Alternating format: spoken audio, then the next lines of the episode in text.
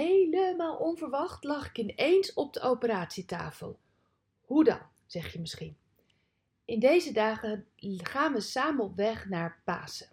Hoe kun je lichter leven in tijden van lijden? Dat is het thema. En nu neem ik je mee naar een ontzettend spannend moment en heftig moment in mijn persoonlijk leven. Ik lag in bed. Ik lag op een ziekenhuisbed.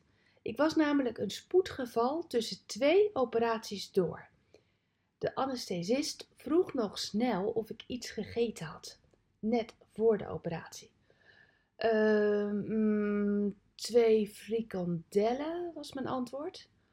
Oh nee hè. Met mijn hoofd was ik namelijk tijdens een botsing door de auto uitgevlogen en het glas had mijn wang opengescheurd. Oh. De eerste drie afleveringen van mijn televisieprogramma Aangedaan voor de EO waren net opgenomen en er zou nog een hele serie volgen. Maar nu lag mijn wang open. Weet je, lijden komt vaak onverwacht. Maar ik kan je zeggen, Gods troost in lijden is groter dan je hart ooit kan verwachten. In aanloop naar Pasen lezen we over het lijden van Jezus. Ik geloof dat we veel van Hem kunnen leren als en dat Zijn lijden voor altijd iets veranderd heeft. En daar zoomen we deze dag op in. In bijna alle Bijbelboeken komt lijden voor. En telkens lees je over de zwaarte van het lijden. Op het moment dat ik op dat bed lag, leed ik ook. En Jezus wist hoe dat voelde. Hij weet het. Jouw geloof leert je om te accepteren dat lijden bij leven hoort, maar dat lijden niet het laatste woord heeft. Jezus heeft met grote kracht het zwaarste lijden overwonnen. Dat is het lijden van de dood. En jou daarmee tot winnaar gemaakt. Je bent meer dan overwinnaar, zegt de Bijbel in Romeinen 8, vers 37. En wat denk je? Voelde ik mij overwinnaar toen ik onverwacht lijden te verduren had? Voelde ik mij vreselijk meer dan overwinnaar toen ik daar uh, geopereerd moest worden aan mijn wang? Nee, echt niet. Zeker niet. Ik voelde me verre van overwinnaar. Maar ik weet niet hoe ik dit had moeten overwinnen zonder de nabijheid van God in mijn leven.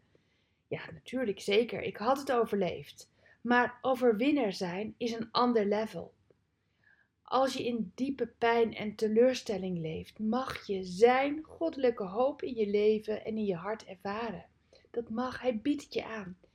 Zo is er overwinning zonder dat dat in het natuurlijke zichtbaar is.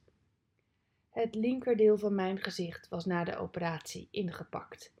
Geen overwinning te zien, nergens niet. En die avond, in mijn ziekenhuisbed, dacht ik na. Ik dacht heel lang na, echt heel lang. Wat nu, Wilma? Hoe doe je dat nu met jouw geloof? Heb ik een antwoord? Kan ik hier een antwoord op geven waarom mij dit overkomt en hoe ik dit nu ga aanvliegen? Wat denk je wat mijn antwoord is geworden? Wat heb ik gezegd, denk je? Wat heb ik besloten in mijn hart? Wat zou jij doen? Mijn antwoord was, en ik wens dat je dit met mij meebidt voor de situatie waarin jij op dit moment zit. Dank u dat ik leef. Dat was mijn antwoord. Maar ik ging verder. In gebed zei ik: Ik heb pijn, ik heb vragen en ik ben teleurgesteld. Maar kies ervoor om niet weg te zakken in boosheid, teleurstelling en zelfmedelijden. Ik kies ervoor om mijn vertrouwen in u uit te spreken elke dag, vanaf nu zeker. Ik kies ervoor om juist nu u de hele dag te danken.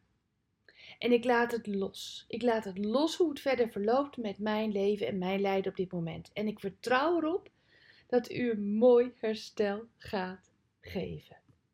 Amen. Bedankt voor het luisteren naar Ik Wonder Jou. Hebben de woorden je hart geraakt en de teksten je geïnspireerd? Gun ook anderen Ik Wonder Jou. Meld ze aan bij www.ikwonderjou.nl. Ik ben zo blij dat je bestaat.